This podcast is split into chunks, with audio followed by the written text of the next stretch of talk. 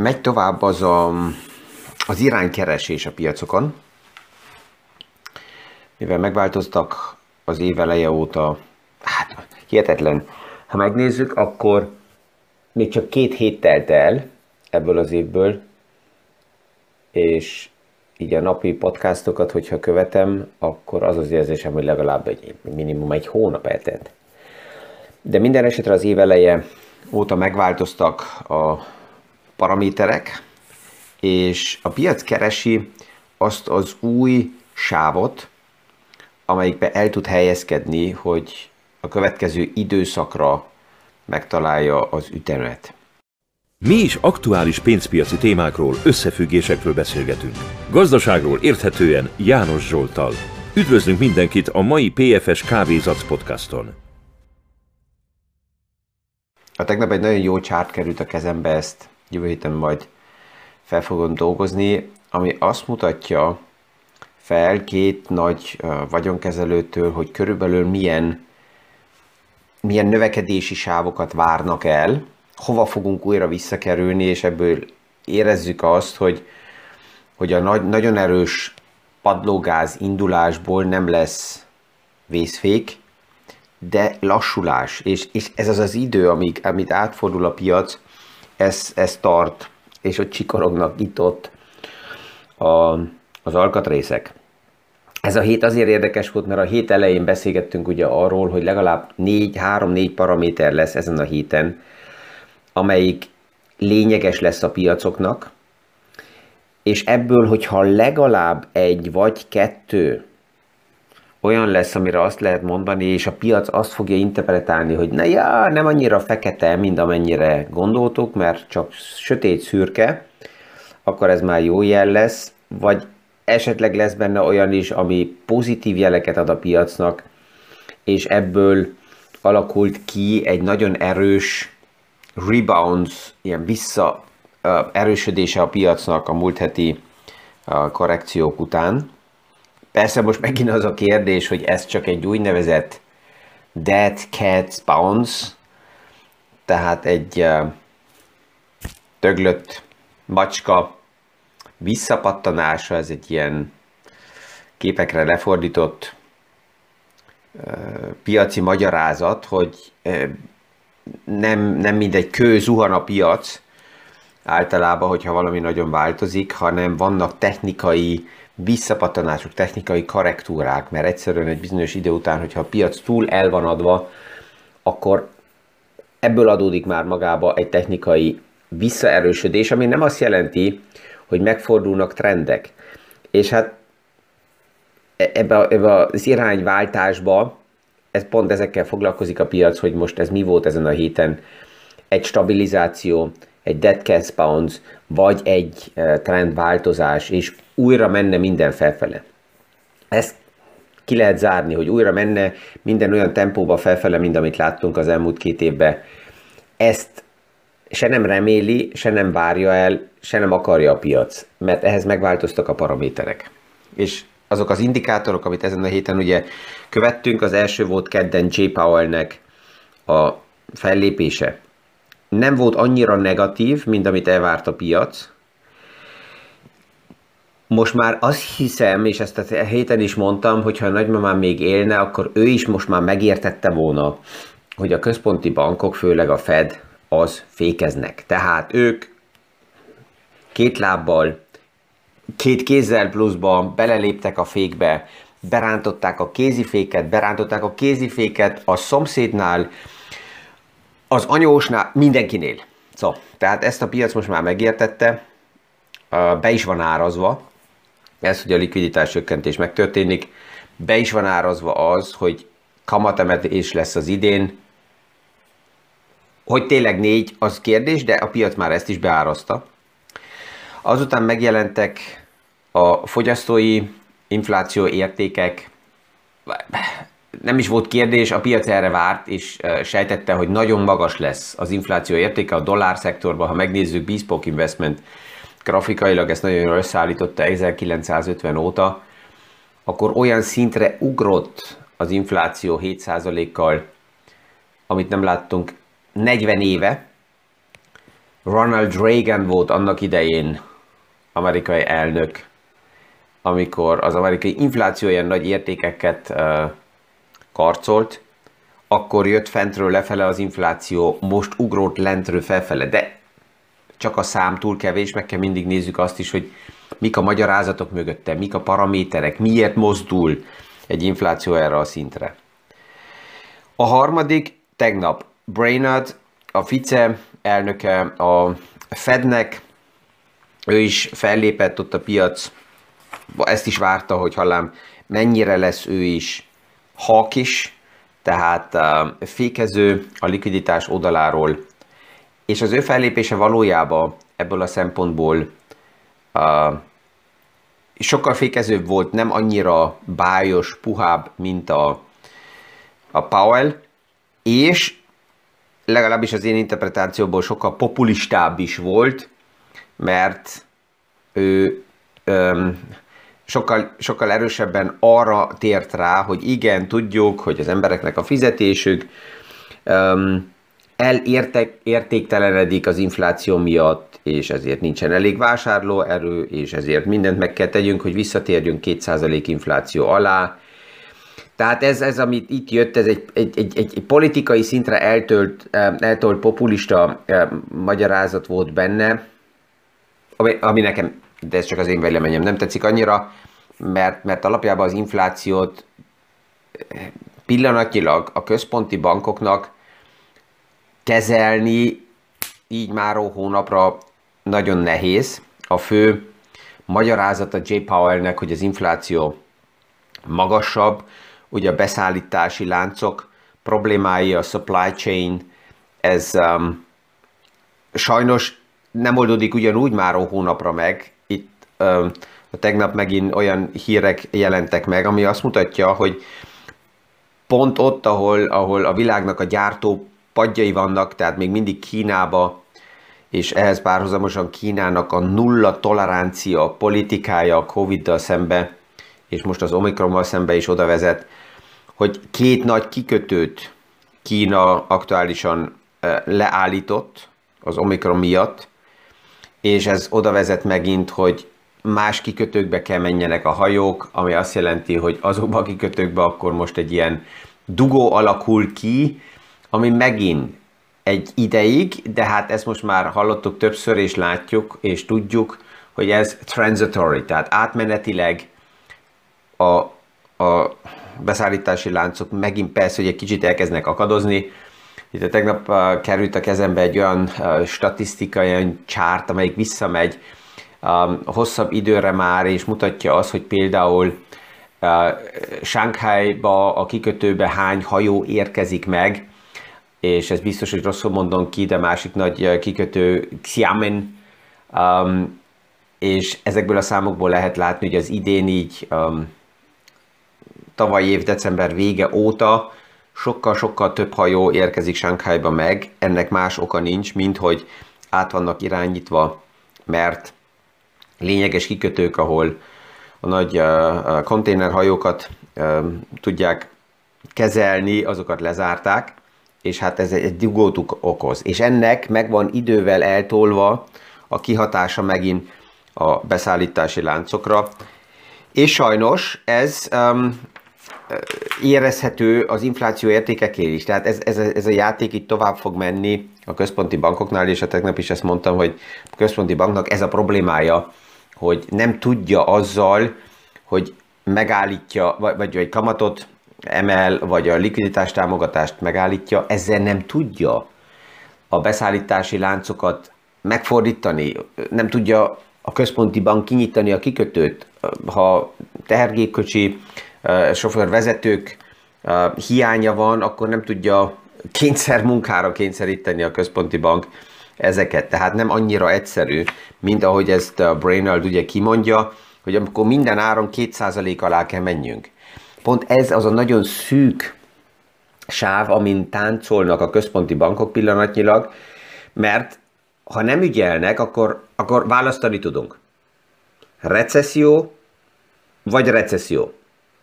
Tehát, hogyha a központi bankok nem tesznek semmit, és lovagol tovább az infláció, akkor ez veszélyes.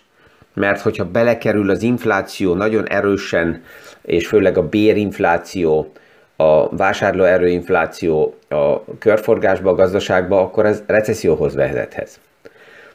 Ha túl gyorsan fékezi a központi bank az átrendezést a, a, a likviditás leépítésnél, plusz túl gyorsan emeli a kamatot, plusz túl gyorsan kezdi a mérleget leépíteni, akkor ez is recesszióhoz vezethet, mert a gazdaság nem tudja kibírni. Tehát ez egy nagyon szűk sáv, amin táncolnak tovább is a központi bankok.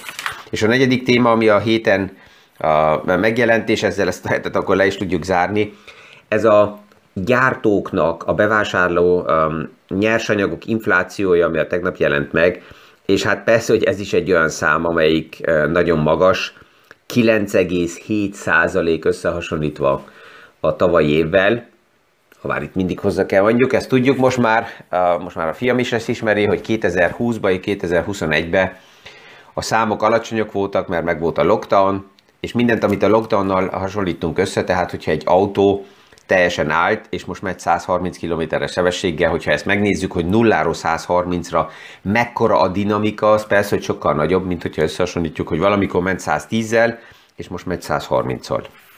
Tehát ez a négy pont volt az, ami mozgatta ezen a héten a, a, a, a piacokat, és hogy értékeljük, hát másképp nem lehet, csak hogy keresi a piac azt a görbét. Eddig nagyon meredeken emelkedett, és most ez visszacsökken, és hol fogjuk megtalálni a növekedési szintet. Biztos, hogy növekedni fog.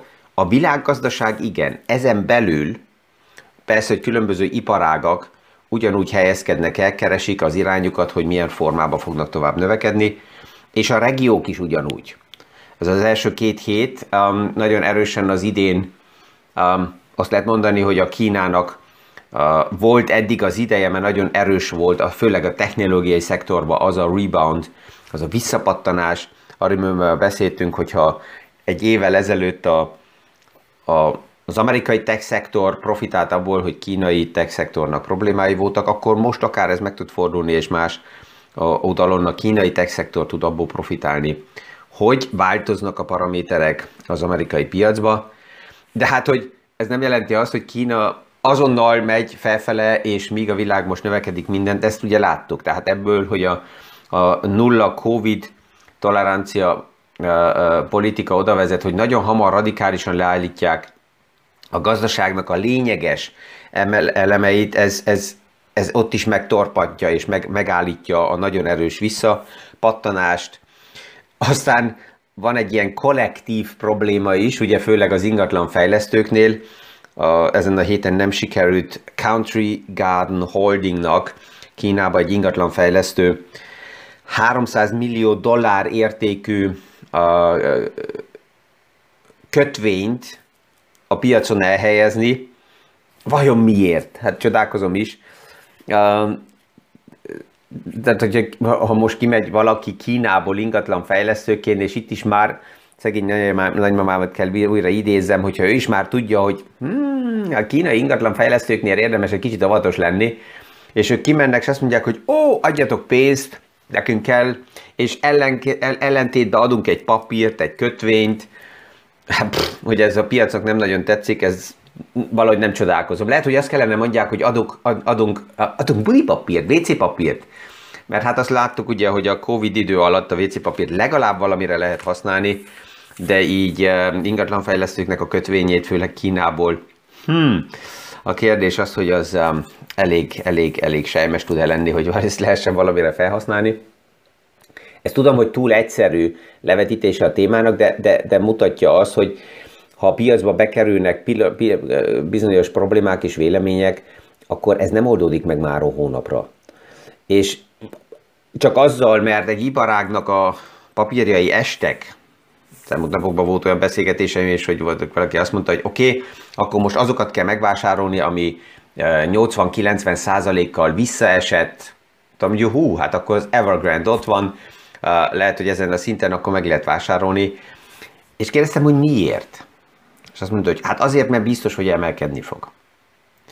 Tehát azért csak, mert egy részvény 90%-kal esett, ez még nem biztos, hogy újra emelkedni fog.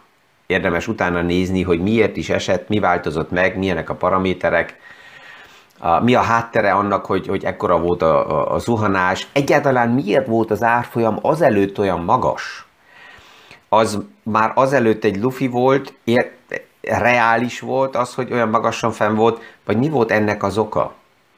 És ezt lehet keresni néha a belső értékekbe, de van olyan iparág is, amelyiknek nincsen belső értéke. Tehát ott nonsens keresni a belső értéket, ott el kell fogadni azt, hogy árfolyamok néha magasak, mert van valaki, aki bármilyen okokból azt vásárolja, árfolyamok néha alacsonyak, mert nincs senki, aki vásárol, és hogy ez újra változni fog-e, erre sincs garancia. Tehát ez, ez a nagy különbség a között, hogy a, a globális gazdasághoz közeli eszközöket, befektetéseket tartok a portfólióba, vagy egyes nis témának a papírjait tartom, és még egyszer ott csak vakon vásárolni azért, mert valami visszaesett, érdekes tapasztalat lehet. Nem tudom azt mondani, hogy nem fog soha emelkedni, nem tudom azt mondani, hogy biztos, hogy emelkedni fog. Érdemes vele foglalkozni és megnézni, hogy mi van mögötte. Um, mert, mert ezekből jönnek ugye a csalódások. Az elmúlt napokban is megint olyan beszélgetésem volt ügyfélel, aki, aki jelezte, hogy, hogy a vagyonának nagy részét egyszerűen cashbe tartja, és mikor elbeszélgetünk, hogy miért, akkor az a magyarázat, ami a cashnek a logikája, hogy a következő két-három évre likviditásra van szüksége, és be, bemegy bizonyos projektekbe, és ott kell a, a likviditás, és ezért nem, nem akarja vállalni a befektetések kockázatát, ez nincs meg. És ha beszélgetünk tovább, akkor rájövünk, hogy csalódott. Azért, mert évtizedeken keresztül jöttek az ígéretek, hogy buy the deep, és ezt vedd meg, és azt vedd meg, és ez biztos, hogy emelkedni fog. És a végén ez A nem történt meg, plusz rájött arra, hogy, hogy más kamusztorik voltak, de hogyha ezt így tisztán megbeszéljük, akkor az érdekes az, hogy nem a piacok csapták őt be. Nem a piacok nem voltak egészségesek, és ö, alakultak, fejlődtek volna megfelelően, nem. Hanem azelőtt, mielőtt a pénze egyáltalán oda érkezett volna, hogy befektetett, befektetve lett volna, azelőtt emberek csapták őt be értékesítők, rendszerek, vállalatok, struktúrák, amit persze, ez logikus, hogy szakmai tudás nélkül lehet, hogy ne, nem lehetett látni neki, nem, nem lehetett ennyire észrevenni, meg volt a bizalom, és ezért, és hiányzott a transzparencia. Ezt hozzá kell mondjam.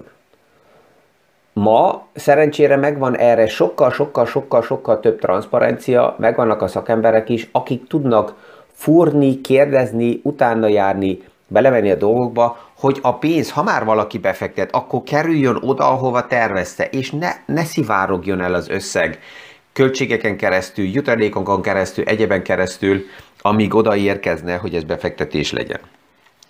Szó, és a, a mai napnak a végén még egy téma, ami tovább is feszegeti a figyelmemet, mert, mert a háttérben nagyon érdekes sztorik történnek, ami a pénzpiaci világnak a transformációt tovább is hajtja előre, és, és ezek így csendbe történnek, de lényeges lépések. Tehát az annak, annak a lépésnek, hogy az elmúlt napokban ugye nyilvánosságra jött, hogy Coinbase, mint az egyik legnagyobb kriptó tőzsde, um, Fairexet um, felvásárolja, amelyik egy szabályzott um, egy szabályzott piac szereplője, ez azt mutatja, hogy ezeknél a szereplőknél egy paradigmaváltás történik. Eddig az intranszparens világban, így nevezem én a pénzügyi szektort, a szereplők kihasználták maximálisan az utolsó napokig a lehetőséget a bizniszmodellel dolgozni, intranszparenciába is, um, amíg a szabályzó nem jött, és nem adott nekik új paramétereket. Ez, ez, ez, ez azért érdekes, mert ezt évtizedek óta, mikor pénzpiaci szereplőkkel arról beszélek, hogy kell változtatni bizniszmodelleket, akkor a legtöbb szereplő nekem azt mondja, hogy ké, János úr, minek kell ennyire előre futni? Várt ki, az majd jönni fog 5 év múlva, 10 év múlva, mi addig kaszálunk, mi addig használjuk az, ami most létezik, vagy lehetőség van. Tehát nem mint first mover előre akarnak lépni, hanem kivárják az utolsó előtti pillanatig, azután még bele is lobbiznak, hogy a régi modelleket lehessen használni. És itt most a kriptovilágban megtörténik egy olyan lépés, hogy egy Coinbase is nem vár arra, hogy a szabályzó botladozik össze-vissza, azt se tudja, hogy mit tegyen, egye, így, hova tegye az egész kriptovilágot, és ezért nincsenek meg a szabályzások, hanem előre megy, és azt mondja, hogy én belépek a szabályzó köpeny alá azzal, hogy felvásárolok egy olyan platformot, amelyik már szabályozva van. Kész. Ezt miért teszi meg? Hát nóná azért, mert ezen keresztül hozzá tud férni a nagy tőkéhez, főleg az intézményi tőkéhez, ami, ami neki sokkal fontosabb, hogy ott jöjjön a likviditás be a körfordásokba, és um, ezen a héten már ugye beszéltünk, a, a Sequoia az egyik legnagyobb befektető az amerikai piacba, a nevét így nem ismerjük, de ő volt, uh, Sequoia volt az elsők között Facebooknál, akik még az IPO előtt, a tőzsdére menetel előtt befektetők voltak, ott voltak nagyon korán Apple-nél, résztulajdonosok Robinhoodba, résztulajdonosok Trade Republicba, tehát ezek mind olyan nevek, amelyek az új pénzpiaci világ szereplői, és a a Sequoia-nak a, a, a fellépése Paradigm-nal együtt, aki Paradigm megint ugye Coinbase-nek az alapítója volt, Citadel Securities-be investáltak, és ez is itt Európában nem ismert név, de Citadel Securities napi szinten 30%-át bonyolítja, mint market maker le az amerikai piacba a kereskedéseknek. Tehát itt nagy, gigantikus szereplők mozgatják és készítik elő a jövőképeket az egész témába, Um, és, és ez biztos, hogy még tovább jönni fog, és ezekről fogunk beszélgetni. Emellett Bank of America tegnap a tech szektort is szétszette, és azt mondja, hogy teljesen tisztán lehet látni, hogy a tech szektorban, a technológiai szektorban már vannak nagy blue chipek, amelyeket nem is lehet technológiai growth cégeknek nevezni, mert már akkorák és akkora business modellük van, hogy ők már value értékként kezelhetőek, nem kell hitel, úsznak a cash likviditásba, tudnak osztalékot fizetni, a business modellük eh, növekedik előre, és van rengeteg olyan technológiai cég, amelyik csak reményre, agresszív growth kategóriával van felépítve, és, és, és, és ez is egy olyan univerzum, hogy azt látjuk, hogy ebből már nem lehet azt mondani, hogy tech is tech, hanem ezt is szét kell szedni, hogy valójában mi van benne, és mennyire passzol ez a, a, a portfóliómba. És a további ciklikus menekülés ebbe az új piaci átállásba, a growthból, a növekedésből, a reményből, a hitelre finanszírozott sztorikból, a value értékek irányába ez tovább fog menni Bank of America véleménye szerint, tehát ebbe a szektorba megy a transformáció tovább, és egy piackutatásnak még az volt az összefoglaló konklúziója, hogy a legnagyobb nagy cégnek a CIO-ja azt jelezte, hogy főleg az IT szektorba, az IT szektor transformációjába tovább nagyon sokat fognak investálni, mert tisztán látható, e, hogy ez szükséges, és megy nagyon sok iparág, a mesterséges intelligencia és a blockchain technológia további felhasználás irányába. Ez azt mutatja, hogy tovább, nem lesz, tovább sem lesz unalmas, napi szinten itt a podcastokban ezekről a témákról beszélgetni. Itt már ezt a hetet is lezárom. Kellemes hétvégét kívánok mindenkinek. Én visszahúzódok a március végéig, ez így fog lenni. Minél hamarabb mindig a hegyekbe, hogy ott a havas környezetben rendezem a gondolatokat, amivel a jövő héten majd újra lejövök, és folytatjuk a következő PFS Kávézat podcasttal, plusz a jövő héten a szombathelyi um, divány beszélgetéssel, ami persze az online világban ma nem fizikálisan offline, hanem online fog megtörténni. Erre is várom kérdéseket, ötleteket, megjegyzéseket, gondolatokat. Viszontlásra a legkésőbb hétfő reggeli kávézatsz podcastig. Mi is aktuális pénzpiaci témákról, összefüggésekről beszélgetünk. Gazdaságról érthetően János Zsoltal. Üdvözlünk mindenkit a mai PFS Kávézac podcaston!